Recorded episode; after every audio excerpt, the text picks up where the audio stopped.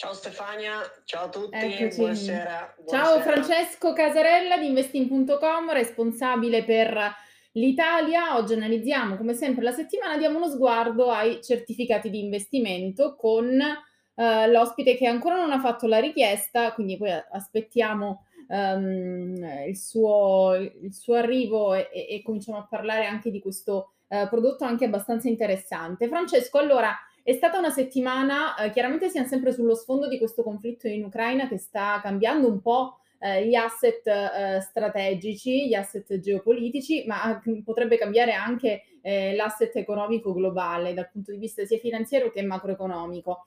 Uh, che settimana è stata? Ci sono stati dei rimbalzi? Che tipo di analisi possiamo fare?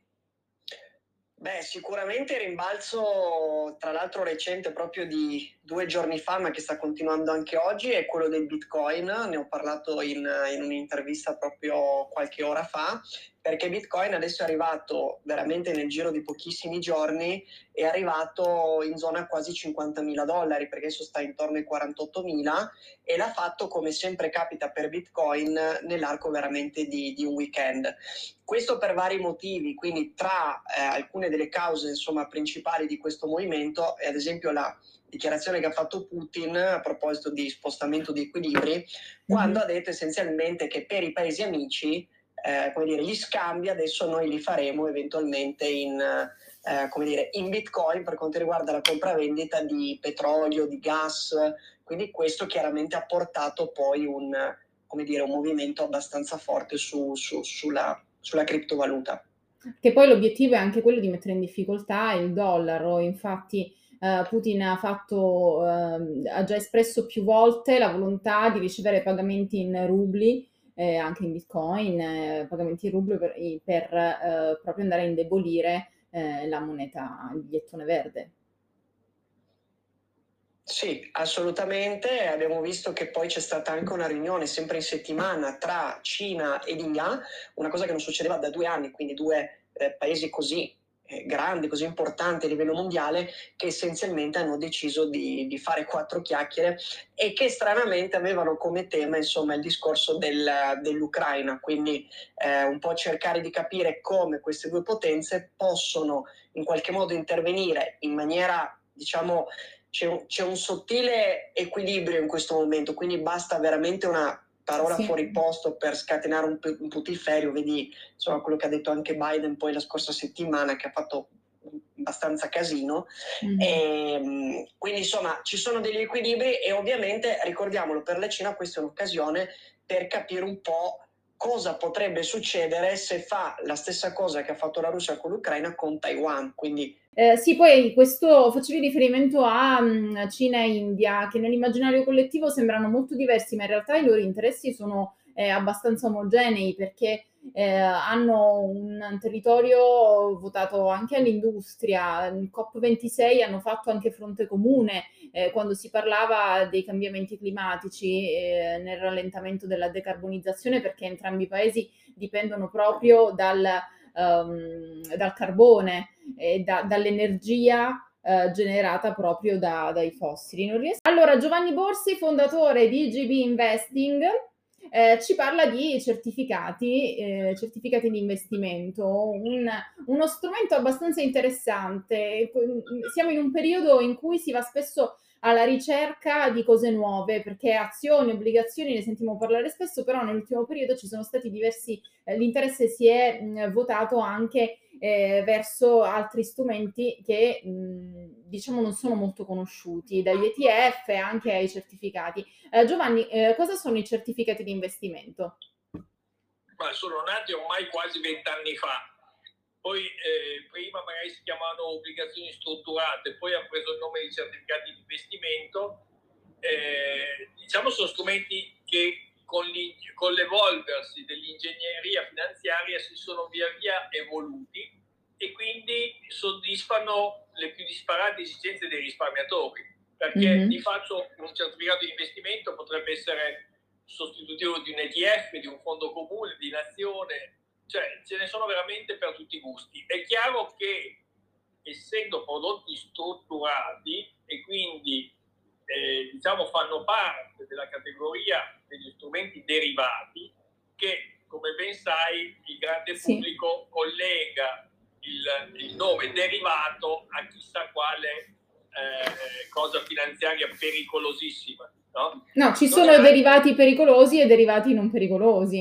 Sì, perché cioè, un derivato è qualcosa il cui prezzo deriva da un'attività finanziaria sottostante, quindi eh, per dire anche lo yogurt è un derivato, è un derivato del latte. Mm. Il certificato, supponiamo un certificato più semplice possibile, non so, un certificato che è costruito su Intesa eh, San Paolo, che è la più grande banca italiana, non è altro che un prodotto che è collegato, il cui prezzo deriva dall'andamento di Intesa San Paolo. Poi a seconda della tipologia di certificato eh, può essere un prodotto molto aggressivo come un, un prodotto molto difensivo, quindi a seconda delle protezioni che offre, chiaramente più protezione cerchi e chiaramente avrai un rendimento inferiore. Certo. È un po' certo. come eh, se tu vuoi comprare un'assicurazione, più ti vuoi coprire dai rischi, più paghi. Sì, sì, sì. Anche, anche, c'è anche una similitudine con i bond, con le, le obbligazioni. Anche lì dipende dal rischio, rischio-rendimento, poi vanno in due direzioni diverse. Esatto. Diciamo che hanno innanzitutto il rischio emittente esattamente come i bond, perché è una banca. Questi certificati di investimento solitamente sono emessi da una grande banca d'affari, che può essere eh, Citigroup, Goldman Sachs, ma anche Intesa San Paolo, Unicredit, cioè tutte le primarie banche internazionali solitamente fanno questo tipo di prodotti. Mm-hmm. Quindi di fatto è un'obbligazione di questa banca che poi è collegata a un determinato sottostante, cioè il sottostante è l'attività finanziaria da cui dipende il prezzo di questo prodotto. E chiaramente, siccome è un insieme di opzioni che eh, fanno sì che la, la, banca si assicura la protezione per poterti pagare un rendimento. A fronte di questo è lei che incassa i dividendi, quindi di fatto uno che investe in certificati non percepisce i dividendi di quell'azione, però percepisce delle cedole ed è questo che lo porta a essere paragonato un po' erroneamente, secondo me, a un bond, perché gli italiani sono abituati ai BTP, no? uno compra sì. il BTP prende il suo 3% all'anno ed è contento. Eh, la stessa cosa, eh, spesso viene, l'approccio è sbagliato con i certificati, perché uno compra il certificato, magari gli rende, anziché il 3, gli rende il 7 o l'8, addirittura in questo momento anche il 15 o il 20, perché sono aumentati a dismisura i rendimenti in base alla volatilità che c'è sul mercato, e, il, e a fronte di questo rendimento ha dei rischi che sono legati alla protezione che offre il certificato. Quindi Chiaro. il certificato, supponiamo, eh, ti rende il 10 all'anno e ti dice mm-hmm. te lo pago, basta che ogni volta che stacco la cedola intesa sia sopra alla metà del prezzo di quando è, è nato. Supponiamo che è nato l'altro ieri quando intesa era 2 euro e lui ti dice tutti i mesi ti pago lo 0,8 mensile, basta che intesa sia sopra un euro. E, e Chiarissimo. compra, sa esattamente, io dico che, che non, non, piace come gergalità e tutto, però spiega parecchio di co- come sono i certificati. Mm-hmm. Io dico, il bello dei certificati è che sai in partenza di che morte morire, cioè, nel senso che tu sai già tutte le variabili in gioco, quindi sai che ti verrà pagata quella cedola se a quella data il prezzo di intesa mm-hmm. sarà quel prezzo cosa che non puoi sapere sia su un ETF sia su un fondo comune. Tutto. Quindi il certificato ha un vantaggio enorme che tu hai delle certezze. Tu quando lo compri sul mercato. E infatti, per esempio, eh, con Francesco parliamo spesso di diversificazione. In un portafoglio diversificato, ehm, Francesco, è interessante avere anche prodotti di questo tipo, no?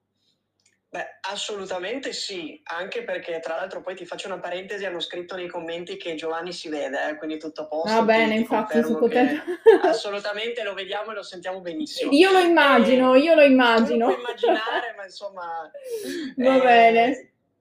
Quindi dicevo, io personalmente ad esempio ho diversi certificati in portafoglio, ma perché come diceva giustamente Giovanni, che poi su questo è un esperto anche molto più di me, eh, non è solo un tema di rendimento, ok? Quindi ha un profilo di rischio che se scelto il prodotto corretto chiaramente ti può permettere notevolmente di migliorare le performance di portafoglio, ma soprattutto ricordiamole anche molto utile da un punto di vista fiscale, perché i certificati sono l'unico ad oggi prodotto in Italia per cui non solo i guadagni che tu fai, ad esempio, mm-hmm. comprando un certificato a 10 lo rivendi a 12, quei due punti che tu fai di guadagno li puoi essenzialmente utilizzare per compensare le minusvalenze, quindi eventuali perdite pregresse che tu avevi nel tuo zenito fiscale.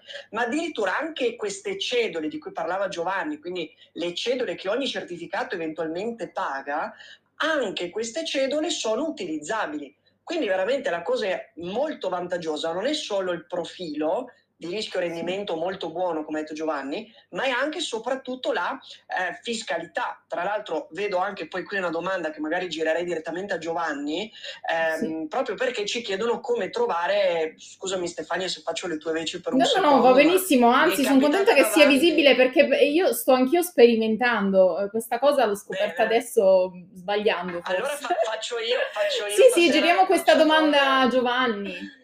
Giovanni, allora come trovare certificati già sul mercato? Questa è, è roba tua, proprio perfetta. Beh, è una bella domanda. Allora, eh, io come tu sai, eh, oltre agli strumenti che sono in uso a tutti, diciamo perché ci sono dei siti specializzati che ti permettono quasi un motore di ricerca, perché comunque eh, stiamo parlando di quasi 7.000 prodotti quotati e quindi il risparmiatore in questa ti dico solo che su Intesa sono più di mille. Cioè, è il, è, diciamo che Intesa è, è, il prodotto preferito dagli italiani. Perché A questo perché te li sei andati a vedere tutti, per quello sai che sono no, mille. mille punti, eh, cioè mille certificati, ci, ci passi, cioè rischi quando hai finito di guardarli tutti e già cambiate le condizioni di mercato, quindi devi riprendere dall'inizio.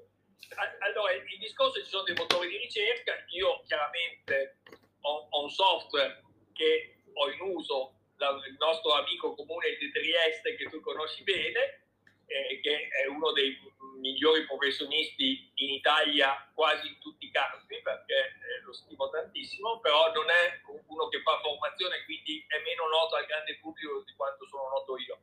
Eh, però lo cito volentieri perché è una persona di una eh, straordinaria conoscenza dei mercati finanziari. Mm-hmm. Quindi lui è molto informatizzato molto più di me, vedete come sono stato imbranato a E quindi diciamo è, è, semplice alla fine trovare dei certificati che siano già sul mercato? No, non è, non è per niente semplice, infatti okay. io lo spiego, anche oggi ho fatto un webinar tirando fuori alcuni dei prodotti usciti negli ultimi 15 giorni, perché negli ultimi 15 giorni ci sono state delle condizioni eccezionali che capitano raramente, quindi i prodotti emessi negli ultimi 15 giorni hanno dei rendimenti quasi doppi dei rendimenti mm-hmm. che uscivano un mese o due fa. Quindi eh, ovviamente chi ha comprato questi prodotti finanziari due mesi fa si trova sicuramente sotto di una, una, un tot di percentuale che è dovuta alla discesa delle borse e all'aumento della volatilità, perché la volatilità eh, fa male ai certificati se uno ne è già possessore, ma se uno li compra oggi beneficia di rendimenti molto più alti. Eh sì, perché acquistando in un momento di calo si trova con un benchmark Ehm, che si può mantenere più facilmente. No, diciamo, che, diciamo, che, se non so, intesa sta ferma, ma cala la volatilità, il possessore del certificato beneficia che le opzioni che sono dentro a questo, a questo, a questo prodotto strutturato, proprio perché è composto, è composto da un insieme di, di, di opzioni, beneficia del calo della volatilità e quindi potrebbe guadagnare anche molto bene senza che il titolo sottostante debba salire perché se, ripre- eh, se eh, le condizioni tornano quelle di due mesi fa, ma non mm-hmm. dico di prezzo, ma di volatilità, ovviamente è come se per dire un BTP che rende il 4 torna a rendere il 3, la cedola è sempre quella che, che pagava due mesi fa, sì. ma il prezzo del BTP sale di, sale di, valore. La stessa cosa succede sui certificati, perché se due mesi fa mi pagavano il 10% annuale per una barriera a 60, se oggi mi pagano il 20%, se domani tornano le condizioni di due mesi fa senza che il titolo si sia mosso, il certificato dovrebbe pagare il 10, ma siccome paga il 20, per, per andare a fare il rendimento degli altri deve salire di prezzo. E quindi uno può guadagnare anche in una condizione di assoluta stabilità dei mercati. Quindi questo è un momento particolarmente favorevole.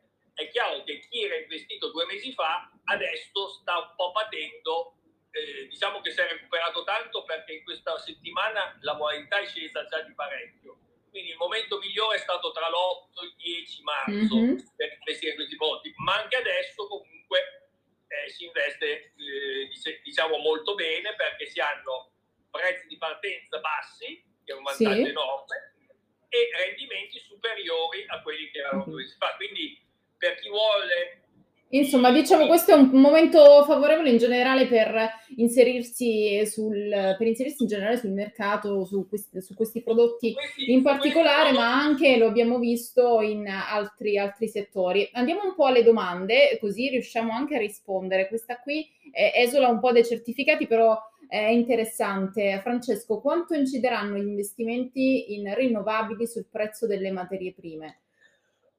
Ma allora, diciamo che sicuramente abbiamo visto una forte volatilità per quanto riguarda le materie prime, eh, in particolare anche oggi per dire c'è stato un altro calo molto forte, eh, soprattutto del, ad esempio del greggio, ok? Quindi che sta avendo cali di nuovo del 6-7%, ma questo credo sia più legato a un fatto che fino a qualche settimana fa questo l'avevo già detto a più riprese nelle nostre dirette, le materie prime sembravano l'ennesimo, come dire, salvagente per ogni investitore che magari non è in grado di sopportare i cali, che ricordo sono cose normalissime, ok, di mercato. Sì. Quindi da questo punto di vista tutti i giornali compresi a fiondarsi sulle materie prime come se fossero la salvezza.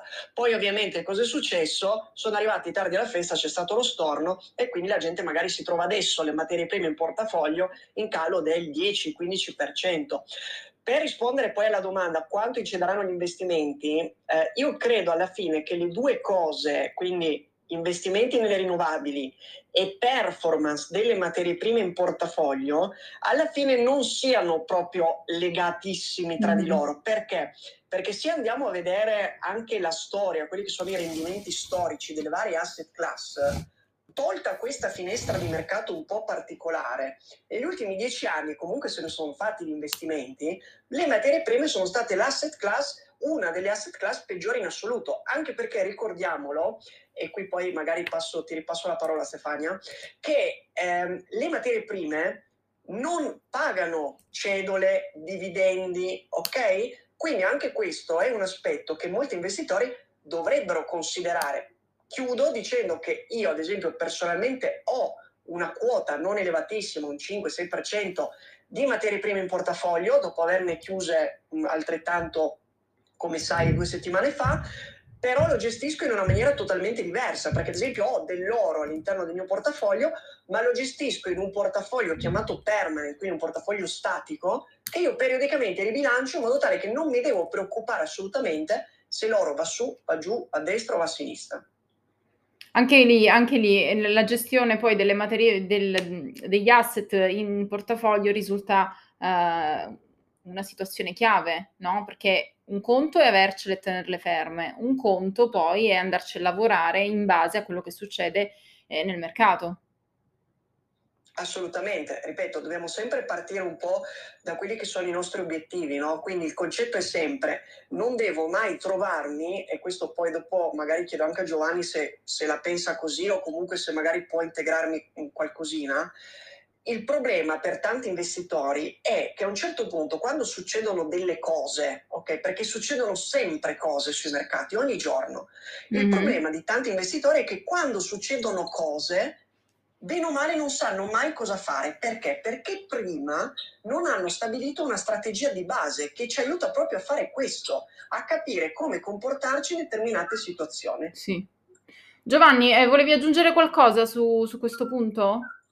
Eh, purtroppo, come dice Francesco, spesso il risparmiatore segue le onde e quindi purtroppo legge le notizie, ma le, ormai le, quando escono le notizie sono già nei prezzi sia delle borse che delle materie prime e quindi tante volte arriva lungo, cioè quindi è tardi non so, nel vendere le azioni è tardi anche per comprare le commodity. Quindi alla partenza ci deve essere, come ha detto Francesco, una giusta eh, divisione della torta in maniera mm-hmm. tale io collaboro con dei consulenti dipendenti, io, io di, di, fatto faccio formazione e, e, tratto le cose di cui sono specialista e però sono il, diciamo, il partner di tantissimi consulenti finanziari, sia indipendenti che di, di, delle migliori banche italiane, e qualcuno mi ha detto, uh, pensa, eh, l'oro e le materie prime hanno compensato tutte le perdite sui fondi dell'azionario, quindi vuol dire che avevano ben diversificato e quindi anche in una fase in cui tutti i clienti lo chiamavano e scoprivano che avevano addirittura più soldi del mese precedente e rimanevano certo. sorpresi perché leggendo le notizie che magari poi fa notizia uh, al telegiornale parlano sempre quando le cose vanno male di quanti miliardi si sono buttati in borsa no? e non ti dicono mai che non so oggi fa, fa più due la borsa ti oggi la borsa ha guadagnato 50 miliardi di capitalizzazione. Mai. Dicono sempre quando se li usano mm-hmm. cioè, eh, eh, questo, eh, dai una cattiva informazione perché avvisi il grande pubblico come se la borsa bruciasse sempre solo ricchezza, quando in realtà sappiamo benissimo che la ricchezza viene bruciata dal debito pubblico, non certo dalle imprese che sono le uniche che generano ricchezza. Eh beh, sì, esatto, chiaro, chiarissimo. Giovanni, la, la borsa la redistribuisce la ricchezza. Eh sì, esatto, fa proprio il contrario.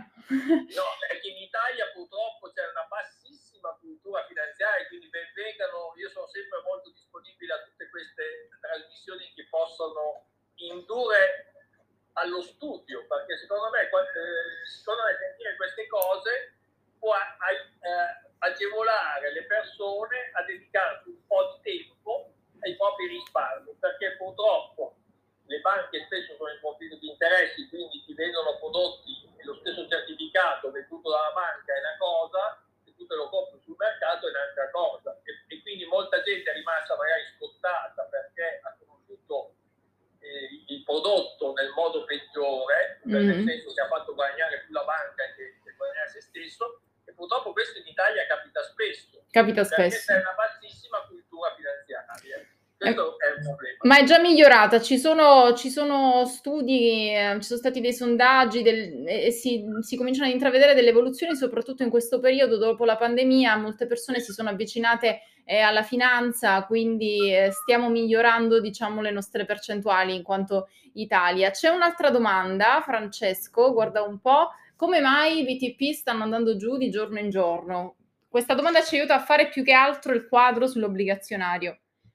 Beh, eh, allora il concetto è sempre quello, nel senso che anche qua l'avevamo già affrontato sul tema che l'obbligazionario oggi, soprattutto con un'inflazione che diciamo in generale è sopra il 5%, non è proprio una soluzione ottimale. Perché? Perché i BTP, che ricordo sono dei titoli di Stato che hanno una cedola che al 99% delle tipologie è una cedola fissa, ok? Quindi io me lo compro oggi, come diceva anche prima Giovanni, so che questo BTP mi può rendere, faccio l'esempio, se lo compro con una durata di 10 anni, ok?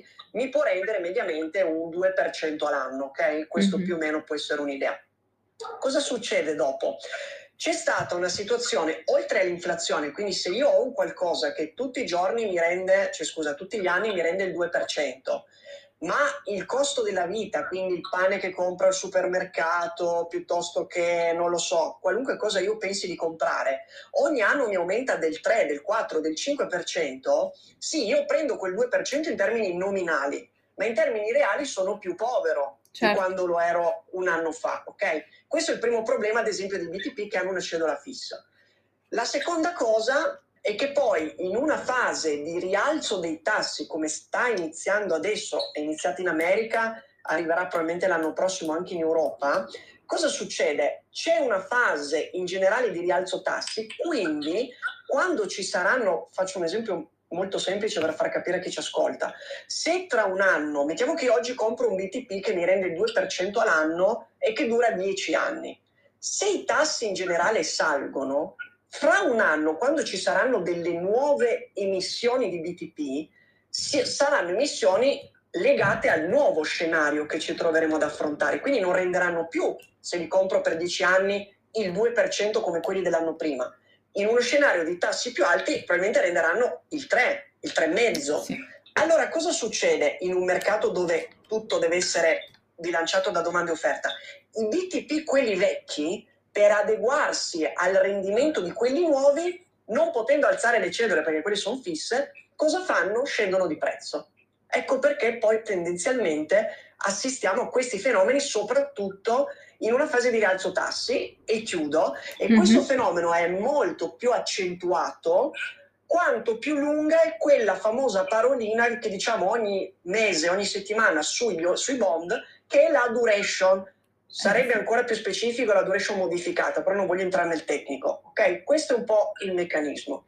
Grazie, grazie Francesco, sei stato chiarissimo come sempre. Qui vedo anche chi, chi commenta e si, si, sta anche appassionando. Posso, scusa Stefania, sì. c'era solo una domanda che ho visto nei commenti, ma volevo girarla a Giovanni perché per proprio il suo. Questo, certo. So se abbiamo 30 secondi. Se la vedi, sì, perché io da qui non, non, Guarda, qui non ce l'ho. ricordo. Chiedevano Giovanni, perché so che Giovanni è un maestro su questo. La domanda era se si possono utilizzare delle opzioni a copertura dei certificati. Quindi quella è la botta sicura.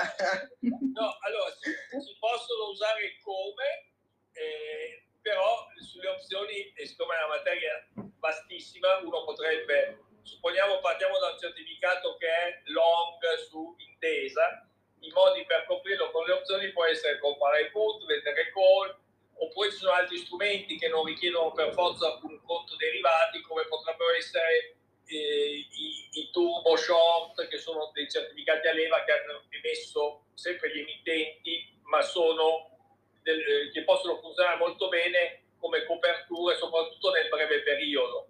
Quindi a volte, non so, io compro un certificato un po' aggressivo, supponiamo che eh, ne, ho, per dire, ne ho preso uno su Tesla, che mi rimborsa 10 punti in 8 giorni o 10 giorni se Tesla sta sopra i 1097 dollari, oggi faceva più 7 se era andata vicina, potrei pensare di coprire il rischio andando a comprare un turbo shock che chiaramente devo, devo, poi calcolare bene quanto posso perdere di là, perché se Tesla continua a salire, io guadagno sul certificato e porto a casa l'utile sul certificato, però rischio che poi sulla copertura perdo di più di quello che guadagno sul certificato. Quindi bisogna sempre diciamo in questo caso bisogna essere molto degli esperti, quindi si possono usare le opzioni per persone che si sono già fatte una discreta cultura finanziaria e poi soprattutto le opzioni eh, richiedono i conti dei derivati, quindi già c'è un questionario che devi compilare eh, alla banca per poter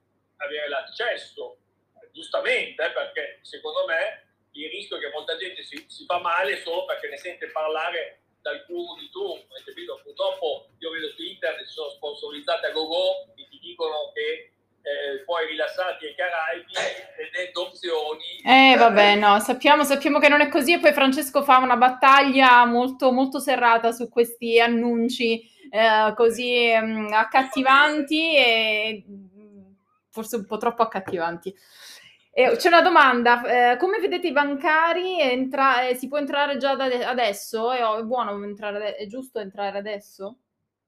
Guarda, eh, sarò molto diretto anche in questo caso. Io ho fatto qualche investimento sui bancari, ovviamente dopo il crollo, quando nessuno se li filava, perché adesso ci sono determinati titoli, non tutti, perché alcune banche fanno letteralmente schifo, eh, quindi non, non, non, ho problemi a dirlo, però ce ne sono altre molto di qualità che secondo me oggi si trovano a valutazioni molto interessanti. Quindi il settore bancario sì, per me, anche perché tornando al discorso di prima che facevamo, del rialzo tassi, nuove politiche monetarie, il settore bancario, quando sarà passato tutto questo casino del conflitto russo-ucraina, è un settore molto interessante, a patto però di andare a scegliere bene quelli che sono poi le, le banche, tra virgolette, che possono offrire più mm-hmm. spunti nel nuovo scenario. Quindi oggi ho fatto delle analisi, ad esempio, proprio su investing.com, ho parlato di Intesa, ho parlato di Santander, sono tutti gruppi che comunque hanno, diciamo, delle qualità magari migliori rispetto a tanti altri che invece non si riprenderanno mai senza fare no.